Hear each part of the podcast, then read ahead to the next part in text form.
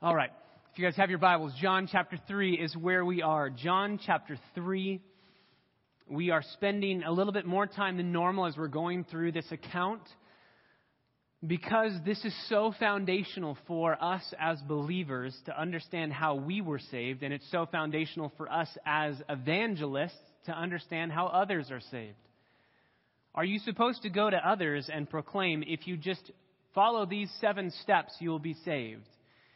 Uh, we talked about last week why the new birth is a very strange misconception in a lot of people's minds. They, they call themselves born again Christians as, as if there is something else that you can be other than born again to be truly saved, to be truly a follower of Jesus Christ. We started meandering our way through this in chapter 3, verse 1, where it says, Now there was a man of the Pharisees, this man named Nicodemus, which means ruler of the people, Nico, um, Nike, um, conqueror, Demas, people groups. Um, so, ruler over the people, and that's exactly what he was. He was a ruler of the Jews, so he's a Pharisee. He's also part of the Sanhedrin, the 70 men who make up basically the Supreme Court in Israel. Every Jewish person would have to answer to them. He comes to Jesus by night. We talked about how there are various interpretations of why it's specified that he came by night. I think the clearest reason why that's there is to let us know that Nicodemus didn't go by day. Um, he shows up at night. He says to Jesus, Rabbi, which is a very respectful, honoring term, considering that Jesus was not a part of the rabbi union that the Pharisees and the Sadducees had um, grown and originated. You had to do things to get into that union of being a rabbi. Jesus was not one of those people. And yet, Nicodemus says, You are a rabbi, you are a good teacher. And Jesus was um, much younger, maybe even half the age of Nicodemus. And so the older you are, the wiser you are supposed to be, and the more respect you're supposed to have. And so you would never submit yourself to somebody younger than you. And this is a very gracious thing for Nicodemus to say. He says, We know that you have come from God as a teacher, for no one can do these signs that you do unless God is with him. So he is saying, everybody in this group, the Sanhedrin, the Pharisees, the Sadducees, we all know that you're sent by God. We, we know that because of the signs that you are doing. And a lot of people give Nicodemus too much credit at this point to say, look, he's saved. He knows that Jesus is sent by God. But, as we saw last week, as we saw earlier in chapter 2, verse 23, Jesus was in Jerusalem at the Passover during the feast. Many believed in his name because they were observing his signs, which he was doing, just the same way Nicodemus observed the signs and said, Yes, this man must be from God. But Jesus was not entrusting. My Bible says entrusting. It's the exact same word for believe in verse 23. Jesus was not believing them about their belief in him. He didn't believe that. Why? Because he knew what was in man. He didn't need anyone to testify concerning uh, man because he knew what was in them already. He knew all of them. And we saw those two connections in the beginning of chapter 3. Nicodemus is saying, I believe in who you are because of the signs, but that is not saving belief. That's why Jesus would never entrust himself to a Nicodemus type person just because they saw the signs and believed. One pastor says it this way seeing signs and wonders and being amazed at them and giving the miracle worker credit for them that he is from God saves nobody. This is, the, this is one of the great dangers of signs and wonders. You don't need a new heart to be amazed at them. That's where Nicodemus is. He's amazed, but he doesn't have a new heart. He needs a new heart. And Jesus knows that. There's no question in Nicodemus' uh, statement here. It's not a question. Verse 2 Rabbi, we know this about you. God is with you.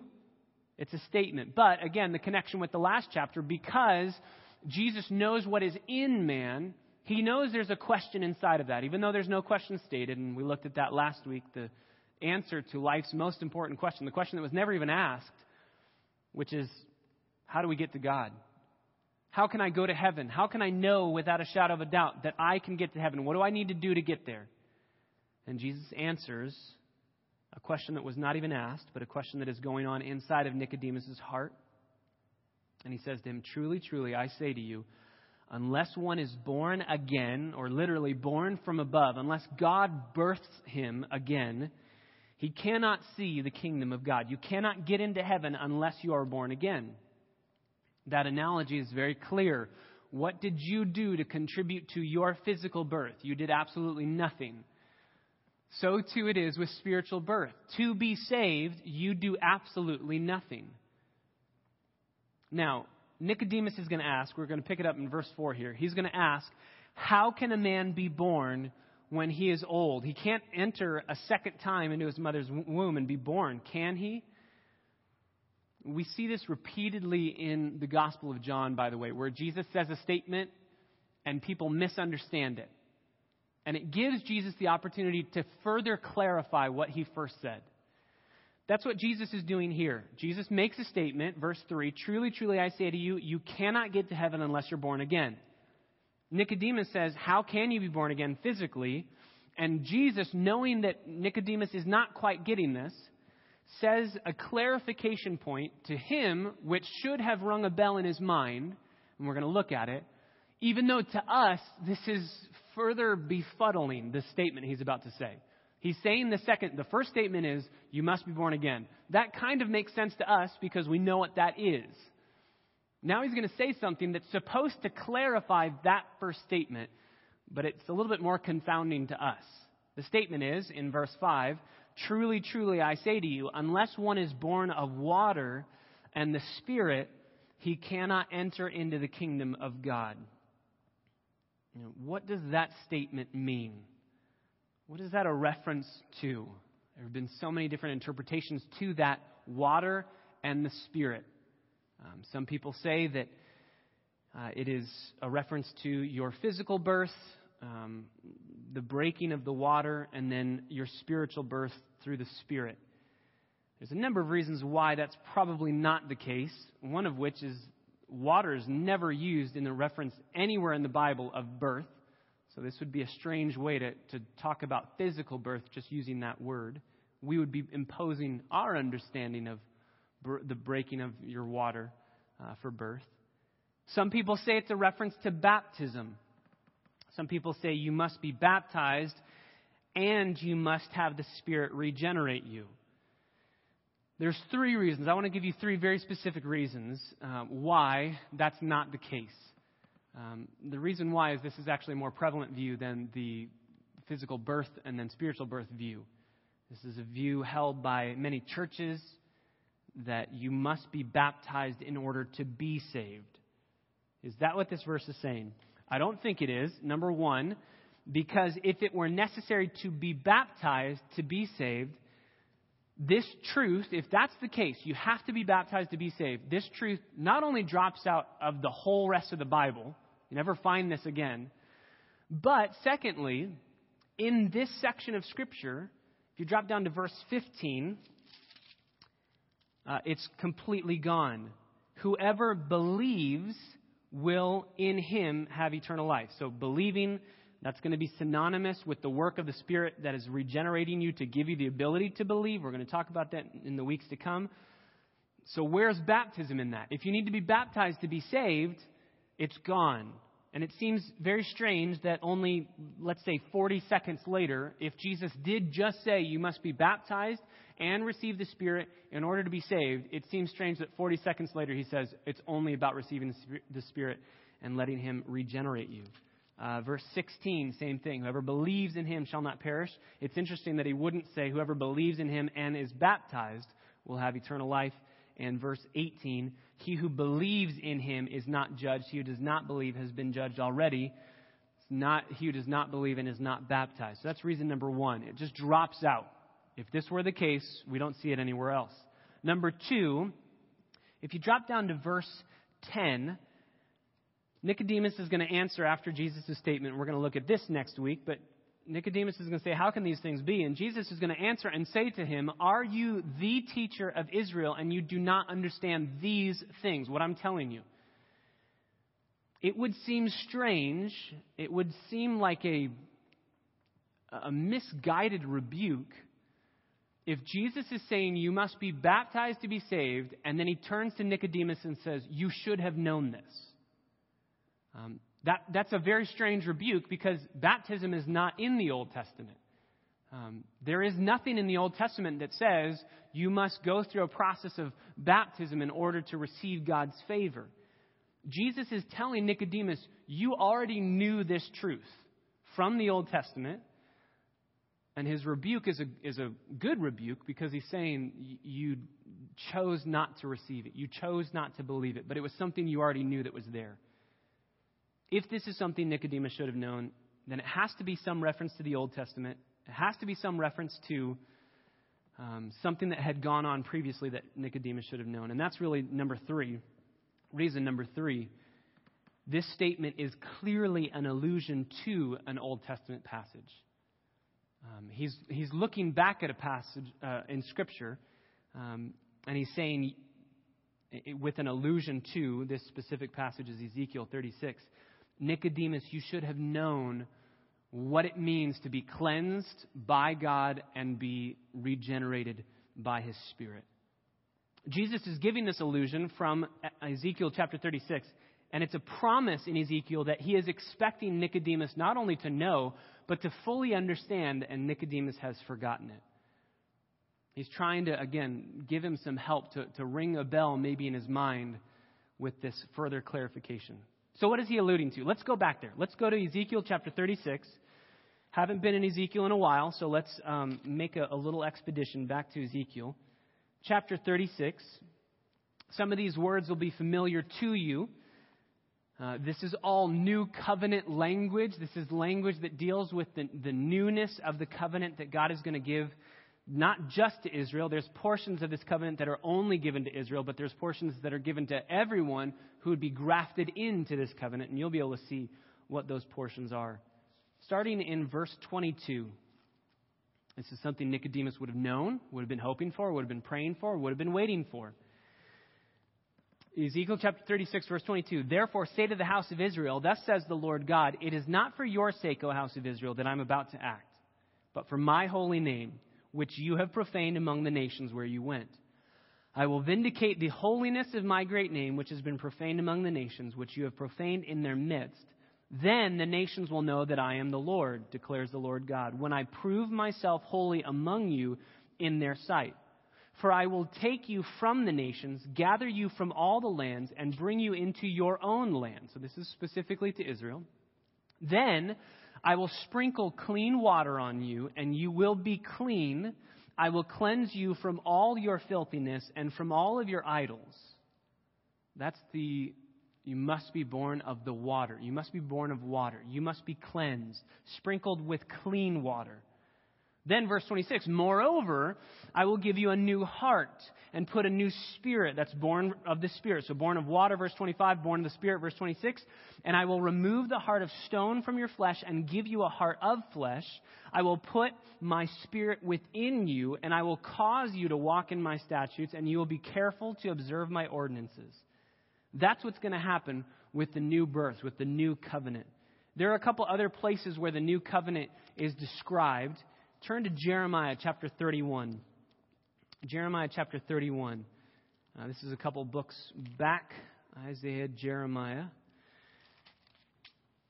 So Jesus is alluding to Ezekiel 36, and there's many other passages that we do not have time to go look at.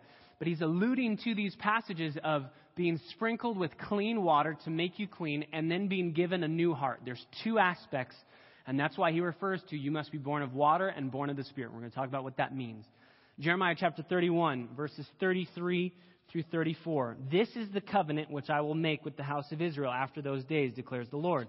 I will put my law within them and on their heart I will write it, and I will be their God, and they shall be my people. They will not teach again each man his neighbor and each man his brother, saying, Know the Lord. Why? Because they will all know me, from the least of them to the greatest of them, declares the Lord. Why? Because I will forgive their iniquity, and their sin I will remember no more.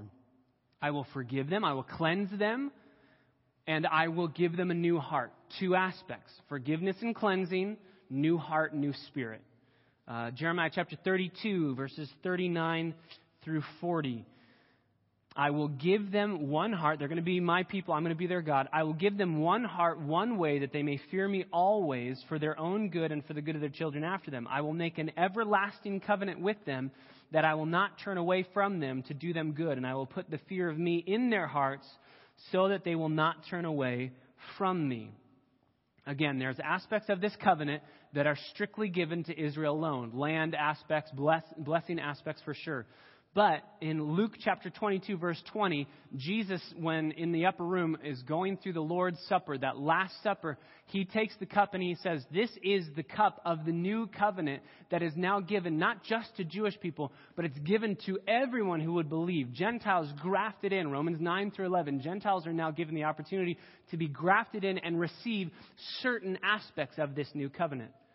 That's a beautiful blessing that we need to praise the Lord for. Drop down to Jeremiah chapter 33, verse 8. I will cleanse them from all of their iniquity by which they have sinned against me, and I will pardon all their iniquities by which they have sinned against me, and by which they have transgressed against me. That only has the cleansing aspect. The other passages have all said there's cleansing, there's forgiveness, and there's a new spirit. Okay, why, why is that necessary? John 3, when Jesus says, in order to enter into the kingdom, you must be cleansed, you must be born of water and born of the Spirit. Why two things? Here's why. Because forgive, forgiving your sins, cleansing you of your sins, is not enough to get you to heaven. Um, cleansing you of your sins, but not changing you from the inside, would not be enough to get you to heaven. Why? Because if you were cleansed of your sin, but the heart did not change, you would still have a heart that hated God and loved sin and had no capacity to have affections for God, only affections for sin. Therefore, you just keep chasing down your sin, keep running away from God. So God needs to cleanse you of your sin, past, present, and future, yes, but He also needs to change you from the inside. So He changes your outside. He cleanses the old man, as it were. You're still you when you are born again. I, when I was born again as a believer, I'm still Patrick Carmichael, and my old man is cleansed, but I'm also a new creature. I'm a new creation. A new spirit, a new heart is given to me. And you need both of those things to enter into heaven because if you do not have that new heart, you wouldn't even want to go to heaven. You would hate God, and why would you want to be in heaven where God exists? This is a, a very real issue in my household. My beautiful children just love being dirty. And I know that's a kid thing, but I just wonder sometimes what's going on in their hearts that they just love. If there's mud anywhere, it's not like a hand, it's not a foot, it's not just creeping, it's face plant as fast as you can into this mud. They love bath time. They, they love getting incredibly dirty and then just running as fast as they can, screaming through the house, tracking mud everywhere. It's bath time. They love that. And we keep cleaning them, and sometimes two, three baths a day because they keep going back to the same mud hole, jumping in the mud, and they have to come back and be cleansed. The only way that we can get to a place where we don't have to repeat this bath time necessity every single day is if they, in their heart of hearts, would figure out, you know what? I don't need to jump into this mud puddle. I don't need to go there. And their heart would change, and they would say, you know what? For the sake of my parents' sanity, we're going to stop doing all these baths, and we can just totally exist in life and enjoy it without having to jump into the mud. Now, I don't have any delusions of grandeur. I know that's probably going to happen for another 13, 14, 17 years. Totally fine. But that's, that's what's happening here. If we, in our sin, ran to God, which wouldn't even be possible because we wouldn't want to, but if we ran to God or God came to us and cleansed us from the filthiness of our sin and said, okay, now live for me, without giving us a new heart, then we'd just run straight back to the mud puddle of sin, of depravity, and we just have to keep doing this all over again. No new heart means no new affections, means no new capacity to be able to love God, to desire Him, and to go to heaven. That's why Jesus says in John 3, let's turn back there. That's why Jesus says you must be born of water. You must be cleansed of your sin. And God's going to do that. And God must give you a new spirit. He must give you a new heart. The spirit must regenerate all of your affections. Otherwise, you cannot enter into the kingdom of God. Verse 6, he says, That which is born of flesh is flesh, and that which is born of the spirit is spirit. What is that statement? This is where it just Again, Jesus is trying to clarify, and I think he is in Nicodemus' mind, but this is just further confusing to me. This is what he's saying Nicodemus asked, how can a man enter the womb and be born a second time? Physically. So, Jesus, you're telling me that I need to be born again in order to be saved. How can I do that physically? Jesus is saying, even if you could do that physically, which you can't, but even if you could, it wouldn't solve the problem because you would still be born of flesh, and that which is flesh and is born of flesh is flesh through and through. You have no capacity, just as a human being, to love and desire God on your own. So Nicodemus' question is okay, you're telling me in order to get to God, I need to be born again. So let me find a way to be born again physically. And Jesus is saying, no, that won't even solve the problem. You have to be born of the Spirit. By natural birth, you become a part of your earthly family. You become a member of your earthly family. To become a member of the family of God, you have to be born of God. God has to birth you. And again, did you have any choice of who your family was going to be? No. So too, God has to be the one that says, I will give you life and you can be a part of my family. God has to do that. Verse 7, Jesus says, Do not be amazed that I said to you, Nicodemus, that's singular. Do not be amazed that I said to you, in answer to the question that you didn't even ask, um, what do we need to do to get to heaven? Do not be amazed that I said to you, singular Nicodemus, you, plural, everyone must be born again. If you want to be saved, anyone who desires to be saved must be born again. Nicodemus is asking, What do I do to make that happen? How do I contribute to the new birth? How do I contribute to, get, to getting to God? And Jesus says it's impossible for you to contribute. It's just like the wind. Verse 8 The wind blows where it wishes, and you hear the sound of it, but you don't know where it comes from and where it's going. So is everyone who is born of the Spirit. The wind is invisible. The wind is irresistible. The wind is uncontrollable. It's unpredictable. It's not subject to human summons or desires. You don't control the wind. Um, I used this as an example one time in the Philippines. I was talking about the new birth. I was talking about the wind blowing wherever it is. And I said, You can't harness the wind. You can't control the wind. So we were at a youth group, and I said, I said to this little kid, I want you to try and catch the wind. There was this huge fan, turned it on. I said, I want you to try and catch the wind, thinking he's going to be like, Oh, I can't. Oh, good. Point proven. And he goes, Oh, these kids are so intelligent. They're like miles, leap years beyond our kids. This, this guy goes, Oh, just runs out. I'm like, Whoa, did I offend this poor kid? Out of the building, comes back with this big Ziploc baggie, runs in front of the fan, puts the bag open in front of the fan, and then zips it up and gives me this bag that's all puffed up and says, Here's the wind. It's like, Well, I don't know where to go from there. if you don't have spiritual Ziploc bags, you can't catch the wind. I don't know what to do. So I don't use that example anymore.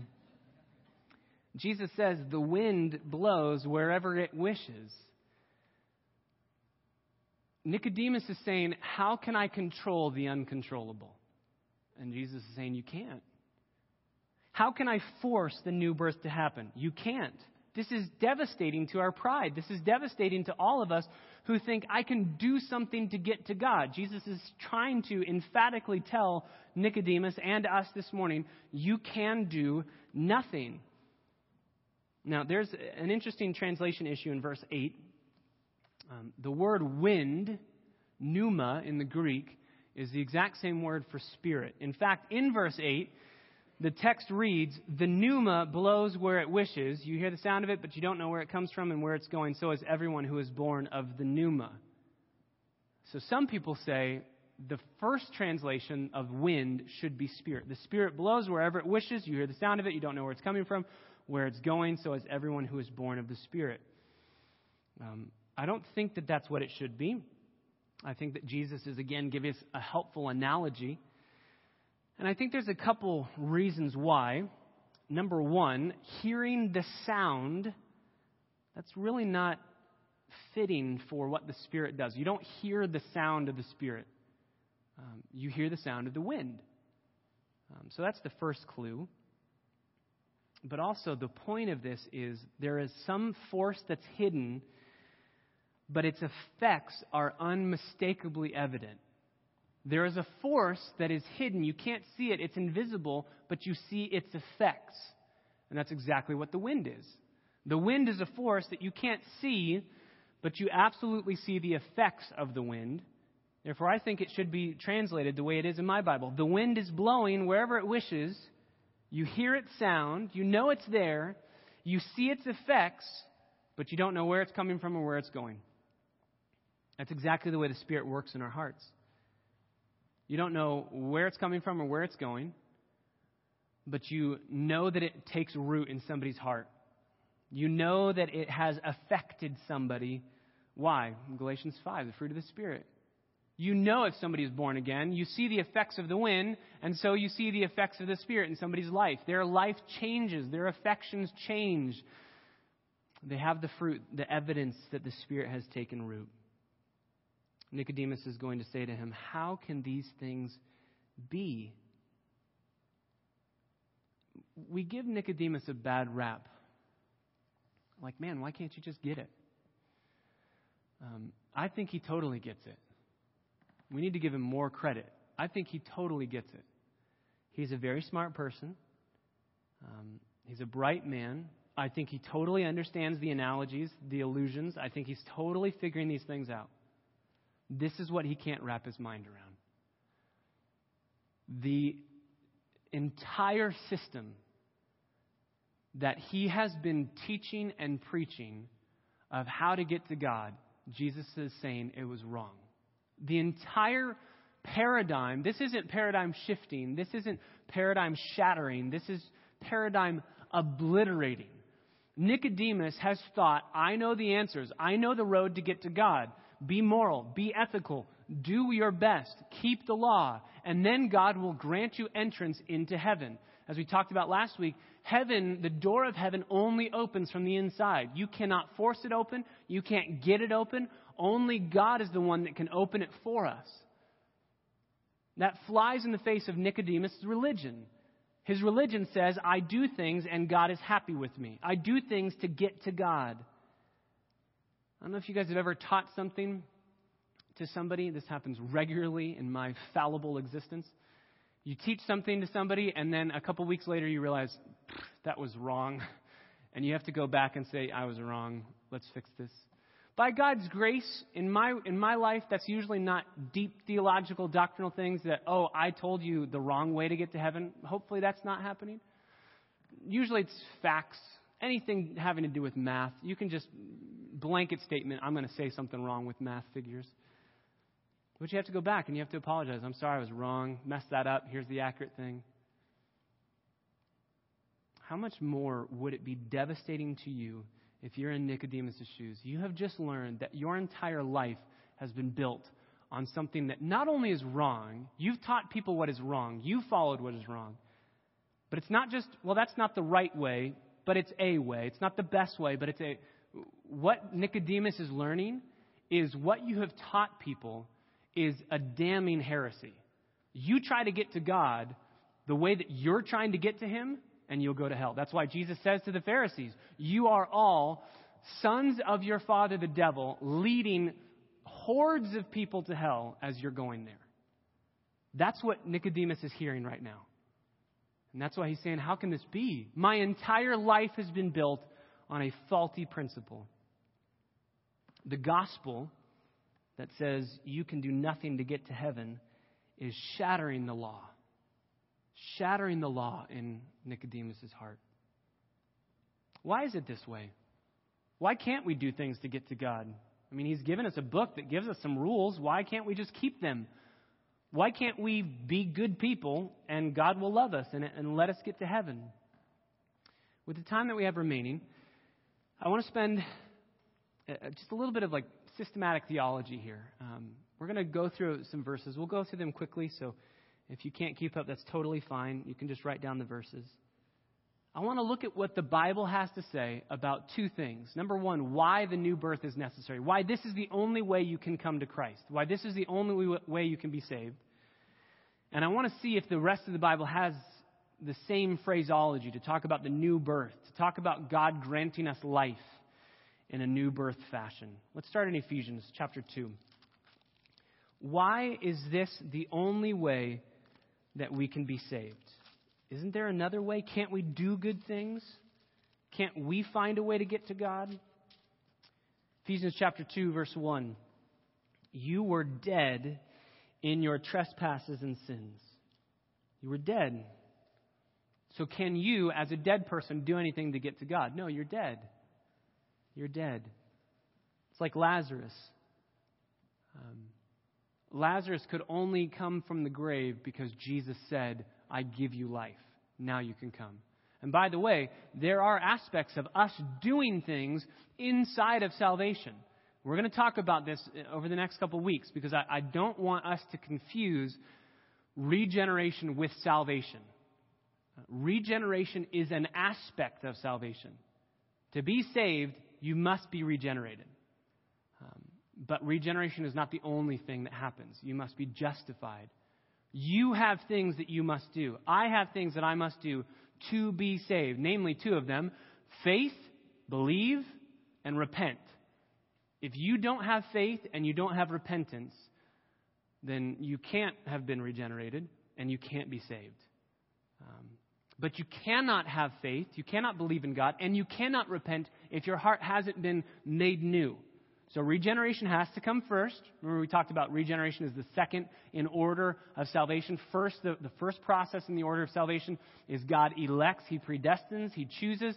And then the second is He gives us a new heart, He regenerates us. And then the third is He's going to justify us as we have faith in Him, as we believe in Him, and as we repent. We do things, just like Lazarus did things, right? Jesus says, Lazarus, come forth, and Lazarus is the one that has to come out of the tomb. So, too, we have to do things, but we never do things to earn regeneration, to earn justification. We never do those things to earn God's favor. We do them because God has granted us a newness of life because of His great mercy. We were dead. We were dead. There was no way that we could raise ourselves. So, God, verse 4, being rich in mercy because of His great love with which He loved us, even when we were dead in our transgressions, He made us alive. He gave us life.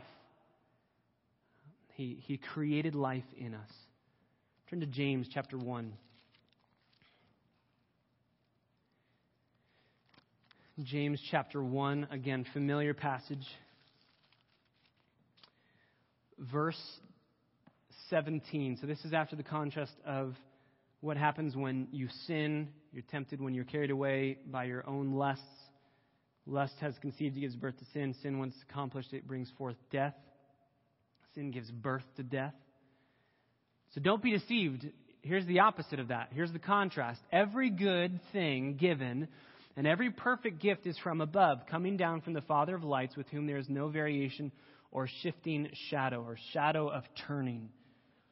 In the exercise of His will, He brought us forth by the word of truth so that we would be a kind of first fruits among His creatures.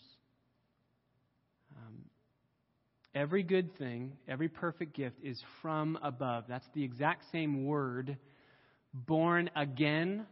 Remember, again is literally from above. Born again, born from above. That's the exact same Greek, Greek word there. Every good thing given, every perfect gift is from above. God gives it to us. And in the exercise of His will, He's the one that brings us forth. That's the same word that's used in verse 15, talking about sin giving birth to death. Jesus brings us forth. He gives birth to us. How? By the word of truth, not by our actions, by His word. Faith comes by hearing, and hearing by the word of God. We hear the word, we receive the word, regeneration happens. Why does He do all this? So that we would be the kind of first fruits among his creatures. A spiritual harvest, the, the cream of the crop. He's bringing out and saving individuals so that he can have a harvest of souls for himself. But he brings us forth by his will, not by our own doing. Go to Titus chapter 3. Titus chapter 3, a couple books back from James. Titus chapter 3, verse 5. He saved us. He did the saving, not on the basis of deeds which we have done in righteousness. We couldn't do them because we were dead. But according to his mercy, by the washing of regeneration, there's that word, uh, the word picture of cleansing, the washing, the cleansing of our souls, and the renewing of the Holy Spirit. So you, you have those exact same parallels. You have those exact same um, word pictures as in John 3 5. The washing of the water in regeneration and forgiveness, and the renewing by the Spirit, whom He poured out upon us richly through Jesus Christ our Savior, so that being justified by His grace, not by our merit, we would be made heirs according to the hope of eternal life. It's all Him. This is new birth language. This is the exact same phraseology washing, cleansing, and regeneration by the Spirit. 2 Corinthians chapter 5 verse 17 you can just write that down. You know it. If anyone is in Christ he is a what? New creature new creation. He's been born again. He's a different person entirely through and through. 2 Corinthians chapter 4 verses 5 and 6 God who said let light shine in the darkness has shone in our hearts so that we would receive the gospel of Jesus Christ. That's what we have to receive and God's the one, just like the darkness was overcome by God doing the work to say, Let there be light, so too the darkness and sin in our own hearts is overcome by God doing the work. Turn to 1 Peter chapter 1. 1 Peter chapter 1 verse 3. Blessed be the God and Father of our Lord Jesus Christ, who according to his great mercy has caused us to be born again to a living hope through the resurrection of Jesus Christ from the dead. He did the work, He caused the new birth, He brought us to life. Drop down to verse 23. For you have been born again, not of seed which is perishable, but imperishable. That is through the living and enduring Word of God. Again, how are we born again? Through the living and enduring Word of God. You see how the Bible is just um, perfectly complete with itself. It's, it's saying the exact same thing. There's no contradiction. Jesus says you must be born again. Peter saying you had to be born again by him doing the work. Paul says that. Turn to Colossians chapter 2. A couple more books and then we'll be done here. Colossians chapter 2. Um, this is beautiful language, beautiful imagery of what takes place in our lives and in our hearts when Jesus does the work of regeneration, when he sends his spirit. Colossians chapter 2 verse 13, when you were dead in your transgressions and the uncircumcision of your flesh, he made you alive together with him, having forgiven us all our transgressions. He canceled out the certificate of debt. He has taken it out of the way. He has triumphed. We were dead, and He made us alive. He made us a new creature, a new creation. Turn back over to Colossians chapter 1, verse 13. He rescued us from the domain of darkness, and He has transferred us to the kingdom of His beloved Son, in whom we have redemption, the forgiveness of sins. We did nothing. He transferred us. We just passively sat there, and He worked on us. Lastly, turn to 1 John. 1 John chapter 3, verse 9. John uses this language. He wrote John, he wrote the gospel, but he's going to use this language in his letters as well. 1 John chapter 2, let's start in chapter 2, verse 29.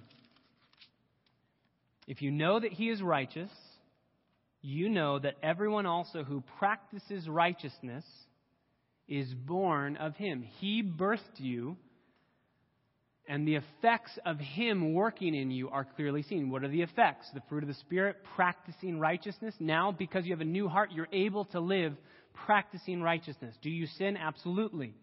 But it's not a practice anymore the way it was before we received the new birth. Go to 1 John chapter 3 verse 9. No one who is born of God practices sin. We sin, yes, we struggle with sin, yes but it's not a practice. Why? Because his seed abides in him, and he cannot sin because he is born of God. He's been born from above. Exact same John 3 language. And then turn to chapter 4, verse 7. You guys know this one. Beloved, let us love one another. For love is from God, and everyone who loves God is born of God and knows God. Everyone who's loving because God birthed him we see the effects of the new birth and its love. The one who does not love does not know God, for God is love. By this, the love of God was manifest in us, so that God sent his only begotten Son into the world so that we might have life through him. The new birth is only possible through him giving us life. Romans 6:23 The wages of our sin is death. We did something to deserve punishment. But the free gift of God is eternal life. We didn't do anything to deserve eternal life. So the new birth, John 3, it's everywhere. Jesus taught it. It's everywhere in the Bible. God is the one who brings about the new birth by his Spirit. And the way the new birth actually comes about practically in our lives is by hearing the Word of God. Faith comes by hearing, and hearing by the Word of God. All for the purpose of being those first fruits of glorifying God, the best of the crop, the cream of the crop, not because we're awesome, but because He's awesome. God wants to bring a gospel harvest to heaven for His joy, for His glory. And so He does that in and through us, not because of us or by us. So the question remains what do we do? We have absolutely no part in the new birth, it seems. That's the whole point of Jesus' analogy here. What do we do? Asked in a different way, what can you do today? If you were to say, you know what, I don't know if I see the effects of the Spirit in my life, I don't know if I see that the new birth has taken place, what can you do today? Are there seven steps you can do to make the new birth happen? No. All a sinner can do is admit their sin and ask God to send His Spirit. That's all you can do. I do this every day with my kids. I plead with God that He would be merciful to grant the new birth to my kids. I can't make it happen. They can't make it happen. There's nothing they can do. The wind needs to blow and if it does not, they will not receive Jesus as their greatest treasure. I pray every day, God, please be merciful to make the new birth happen in Chelsea's heart, in Ethan's heart. Make the new birth happen. Give them life. John 6:37 Whoever comes to me, I will not cast out. Ask and you shall receive. If you are saved, then you need to know what a miracle it is that you're saved. You need to renounce self reliance. You need to say, It wasn't of me, it is God doing it. Even if you are a quote unquote good person, you could never be moral enough. You could never be perfect. You could never keep the rules enough to make God love you. You could never cleanse yourself. You could not create in your heart new affections for God. You needed God to do that. So if you are saved, God worked a miracle in your heart, not because of you, but despite you, has brought you to Himself to give you life. That must lead us to thank Him. If you know somebody who's not saved, you can show them their sin. You can show them their need for a Savior.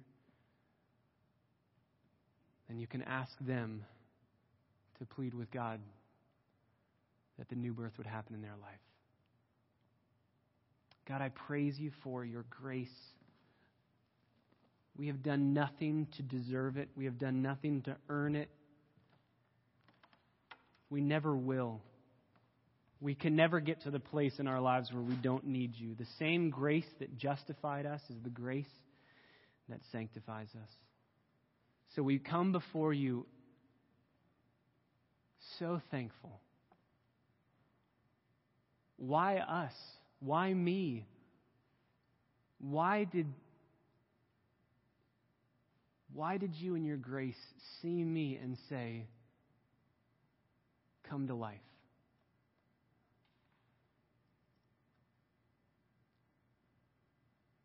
God, we just say thank you. God, I pray for our friends, our family who, like Nicodemus, are saying, How can these things be? Why is it the case that I can't be a good person and by my own goodness and my own merit get to heaven? God, may they see the preciousness of Jesus Christ as their hearts are made new. May we not lose hope. May we not grow weary of praying for them that you would grant the new birth to happen in their lives. God, may we be an example of the evidence of the new birth to them, that they would see and be blown away. And God, now we just want to come before you and we just want to say thank you. Your grace amazes us. And we love you not because we are awesome. We love you because you first loved us and sent your Son to give us the ability to love you. I